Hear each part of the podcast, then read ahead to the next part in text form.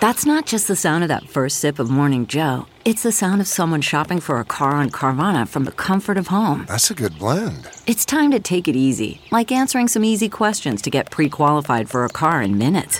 Talk about starting the morning right. Just like customizing your terms so your car fits your budget. Mm-mm-mm. Visit Carvana dot com or download the app to experience car shopping the way it should be. Convenient, comfortable. Ah.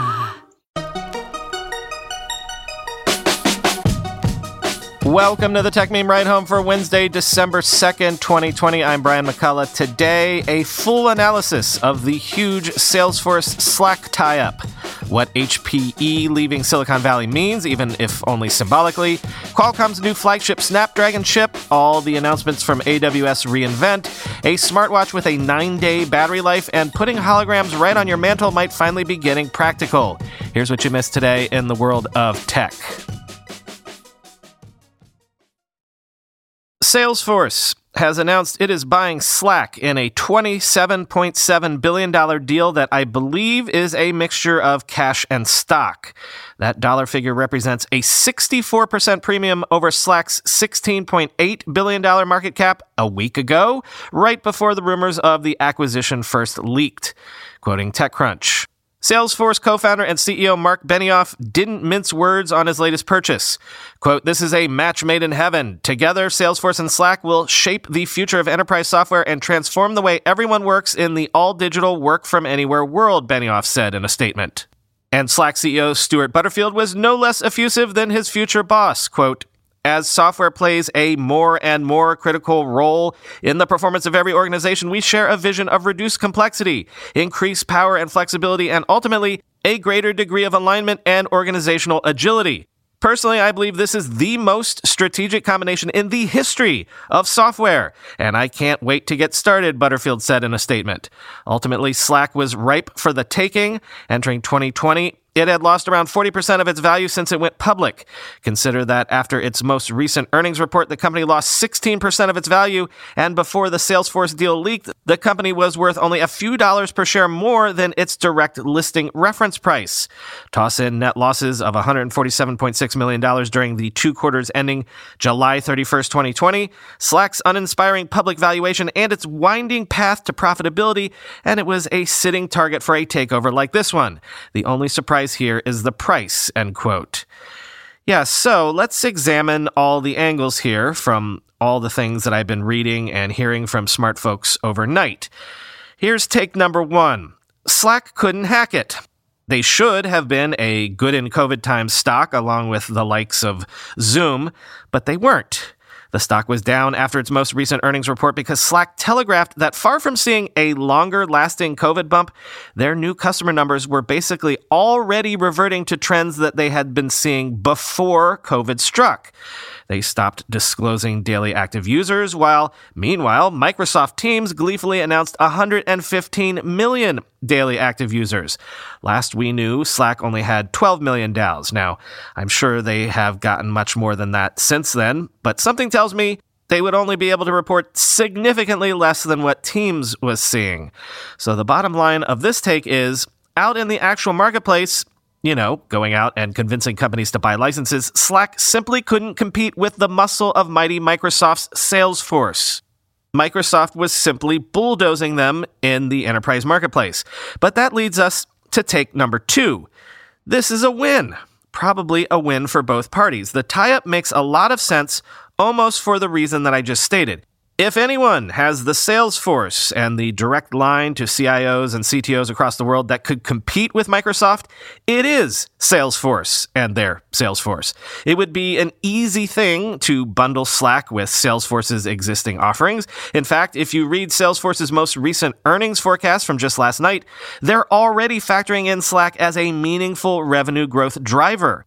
Here is a flavor of this particular take from Ed Sim, founder of Bold Start Ventures, quoted in the Divinations newsletter just from this morning. Quote, "It's a brilliant buy for a couple of reasons. First, Slack is the digital nervous system for a lot of businesses. That's a powerful position to be in, and Salesforce is currently dependent on integrations with these sorts of hubs.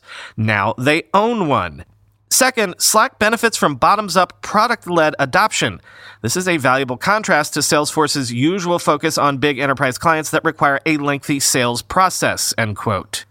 Part and parcel with that particular take is the reminder that Slack is essentially a failed gaming company that pivoted successfully to enterprise SaaS.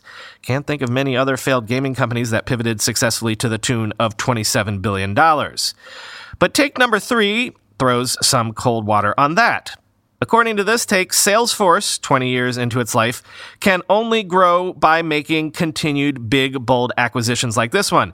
It's probably overpaying for a product that was failing in the marketplace anyway. Marc Benioff tends to overpay for things, and if SaaS multiples plummet in the coming years, this deal is going to look pretty bad. But then again, look at Salesforce's historical stock price, along with their history of acquisitions, and this seems to have worked out pretty well for them so far, this strategy of making big, bold acquisitions. They just passed twenty billion dollars in annual revenue for the first time. And finally, take number four plays back into take number one, sort of. This take says it's sad that Slack couldn't hack it as a solo company. They were one of the original unicorns. The whole idea was they were going to disrupt the Microsoft Office juggernaut by creating their own platform for enterprise productivity. Does the fact that they couldn't withstand the competitive onslaught, not just from Microsoft with Teams, but also from Google, with whatever Google calls their enterprise products these days, and even from Facebook with their workplace product? In other words, according to this take, does this show what antitrust adjutants have been arguing for a while now, that in the current tech landscape, the oligarchs are so big, the platforms are so all-pervasive in their scale that indie competitors really don't stand a chance? In other words, does this sort of acquisition prove the point that tech is too big if they are so big that they can effectively crowd out any chance of disruption from below by companies like Slack? This is less directly consequential than that, but maybe no less monumental. H P E has announced that it will relocate its headquarters from San Jose, California to Houston, Texas, and that it is already constructing a full new headquarters campus there. This is notable for two reasons, quoting C N B C.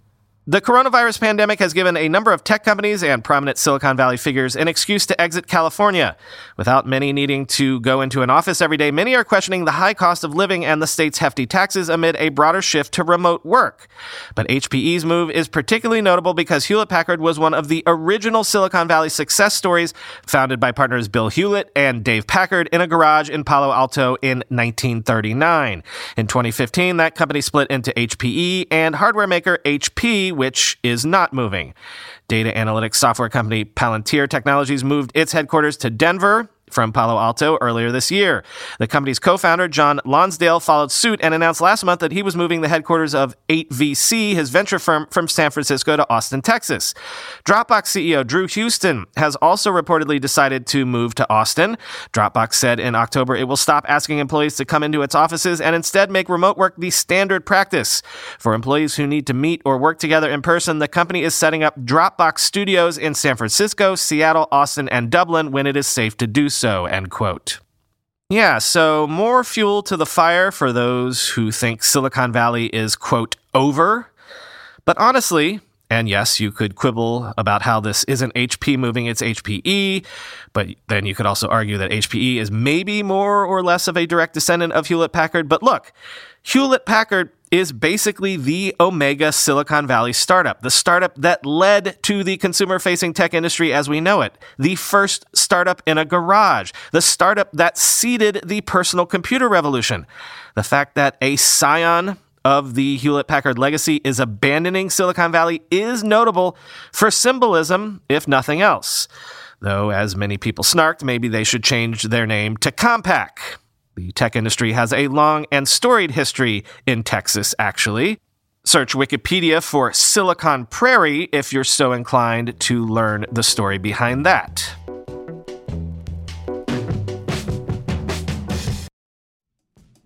Let's be real for a minute. Most guys would wear a t-shirt every day of their lives if they could. The problem is that most t-shirts are not acceptable to wear at work or out on a hot date night. But today's sponsor, Cuts, has finally changed that. Cuts t-shirts are such high-quality, wrinkle-free, and so buttery soft that you can look like you're dressing up even when you're dressing down. Yeah, you heard that. Wrinkle-free. You never have to substitute comfort for fashion ever again. If you see me in a t-shirt, it's likely one from Cuts. I'm also a huge fan of their A O five pocket pants, the right sort of step up from jeans without going all the way into dress pants, like literally my ideal Venn diagram of professional looking but comfortable feeling. When you touch something from Cuts, you can immediately feel the quality. Their proprietary fabric blends are ridiculously soft and breathable, they don't wrinkle, and they look way more expensive than they actually are. For a limited time, our listeners get twenty percent off your entire order when you use code RIDE at checkout. That's twenty percent off your order at cuts clothing dot com with promo code RIDE. Please support our show and tell them we sent you. Experience the perfect blend of style and comfort with Cuts Clothing. cuts clothing dot com, promo code RIDE for twenty percent off. We all know there are things in life that you have to compromise on, but when it comes to your health, there is no compromise. So don't go back to that one doctor who uses your appointment to catch up on the latest headlines, their family group chat, their crossword puzzles, just because they're available right now or they take your slightly sketchy insurance. Instead, check out ZocDoc, the place where you can find and book doctors who will make you feel comfortable, listen to you, and prioritize your health. And you can search by location, availability, and insurance, so literally no compromises here, because with ZocDoc, you've got more options than you know. ZocDoc is a free app and website where you can search and compare highly rated in-network doctors near you and instantly book appointments with them online. Once you find the doc you want, you can book them immediately, no more waiting awkwardly on hold with a receptionist. And these docs all have verified reviews from actual real patients. We're talking about booking appointments with tens of thousands of top-rated, patient-reviewed, credible doctors and specialists. I have personally used ZocDoc to find a podiatrist when I needed one for the first time ever in my life. Go to ZocDoc.com slash Tech meme and download the ZocDoc app for free. Then find and book a top-rated doctor today. That's zocdoc.com slash tech meme. ZocDoc.com slash tech meme. Qualcomm yesterday unveiled its new flagship chipset, the Snapdragon eight eighty-eight, boasting a five G modem with both MMWave and sub six gigahertz five G support and an A I engine capable of twenty-six TOPS. This will be the chip that will be powering a universe of devices from the likes of L G, Motorola, OnePlus, Oppo, and basically anyone else beginning next year, quoting C net. The chip that will power most high-end five G phones next year is here, the Qualcomm Snapdragon eight eighty-eight. And for the first time in its ultra-high-end lineup, Qualcomm has integrated its five G modem on the same chip as the brains, A I, and other processor features, likely giving five G phones a boost in battery life. Last year's Snapdragon eight sixty-five had a standalone modem, while Qualcomm integrated five G connectivity with the processor system on its mid-range Snapdragon seven sixty-five and seven sixty-five G systems on a chip, or S O Cs. Many people expected Qualcomm's highest-end chip to be the first Snapdragon system on a chip to have an integrated modem, but the company at the time said if it didn't pare back the modem or the app processor features, the resulting chip would be too big and too power-hungry for high-end smartphones. Qualcomm chose not to compromise on either feature for its high-end phones, but was willing to make some compromises for its mid-range chip lineup. With the Snapdragon eight eighty-eight, Qualcomm gets back to its S O C strengths, and phone users will benefit. The biggest advantage of systems on a chip are better battery life and lower cost. Instead of two chips taking up room in a phone, there's just one, resulting in thinner, sleeker phones or more room for bigger batteries. Having an integrated chip also enables device makers to quickly develop phones for essentially any five G network in the world, and it makes five G handsets cheaper for consumers. Quote, "It gives you everything you need in a single package and theoretically makes phone design easier, cheaper, and just better integrated," Technalysis research analyst Bob O'Donnell said, end quote. A W S's reInvent conference continues, and there have been a whole slew of new announcements. There's no real way I could delve into each announcement in depth, so let me summarize a bunch of the news in roughly descending order of interesting. Starting with Amazon unveiling Monitron, a service for monitoring factory workers and machines with low-cost sensors as it looks to push into the industrial sector, quoting the Financial Times. Launched by Amazon's cloud arm, A W S, the new machine learning-based services include hardware to monitor the health of heavy machinery and computer vision capable of detecting whether workers are complying with social distancing. Amazon said it had created a two-inch low-cost sensor, Monitron, that can be attached to equipment to monitor abnormal vibrations or temperatures and predict future faults, end quote. A W S also unveiled new compute instances, like the compute-heavy C six G N powered by ARM-based Graviton two that A W S says performs forty percent better on price versus comparable x eighty-six options. If I got that pronunciation of C six G N wrong, sorry. I couldn't find a video that would explain how to pronounce that.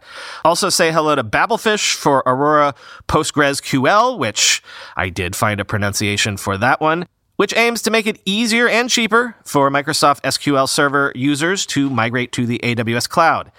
And there's A W S Panorama, which can transform existing on-premises cameras into computer vision-enabled surveillance devices. There's a new custom machine learning training chip, Trainium, with support for TensorFlow, PyTorch, and M X Next coming in twenty twenty-one. A W S claims it outperforms rival cloud chips. A W S also debuted Lambda functions with access to up to ten gigabytes of memory and six virtual C P Us, the ability to deploy Lambda functions as container images, millisecond billing, and DevOps Guru, which spots and recommends fixes for issues that might cause outages, such as missing or misconfigured alarms and code changes. Finally, A W S launched previews of its Proton container management service for infrastructure provisioning and code deployment for serverless and container-based apps. So yeah, bunch of stuff there for you devs. If you want to dig into any of those headlines in detail, I've included a link in the show notes to a snapshot of the Tech Meme homepage from yesterday, linking to each of the things I just mentioned.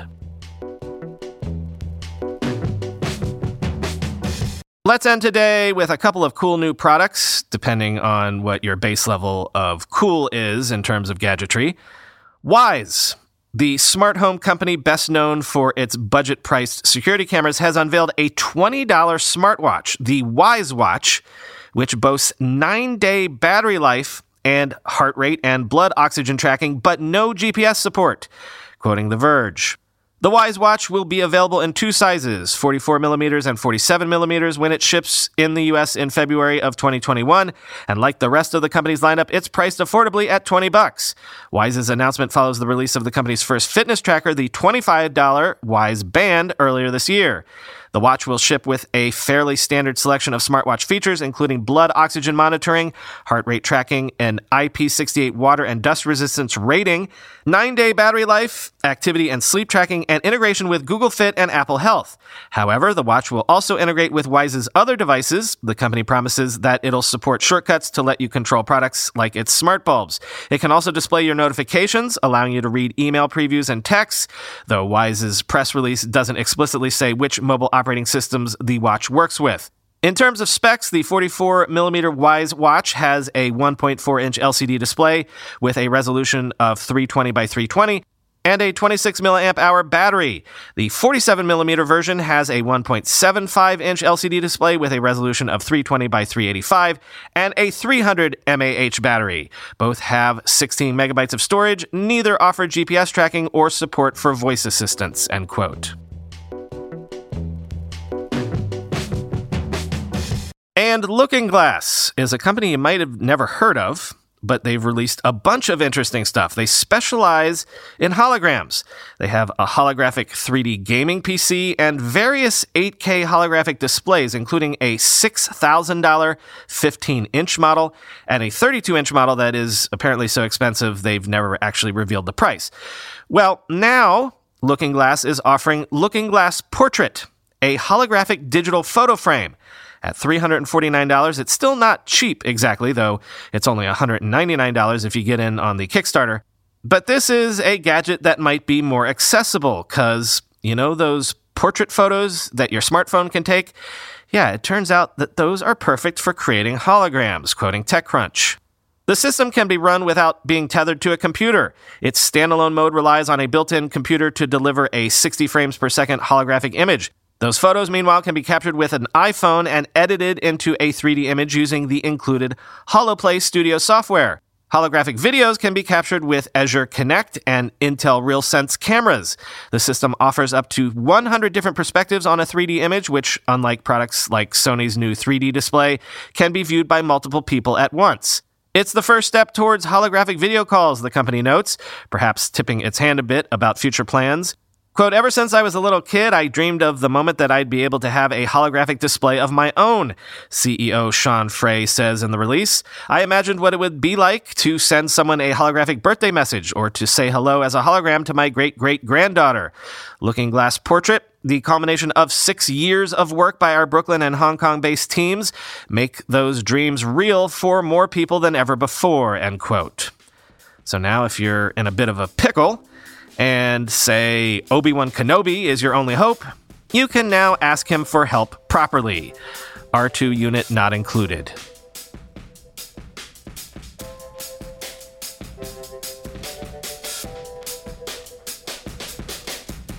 Nothing to report today, so talk to you tomorrow.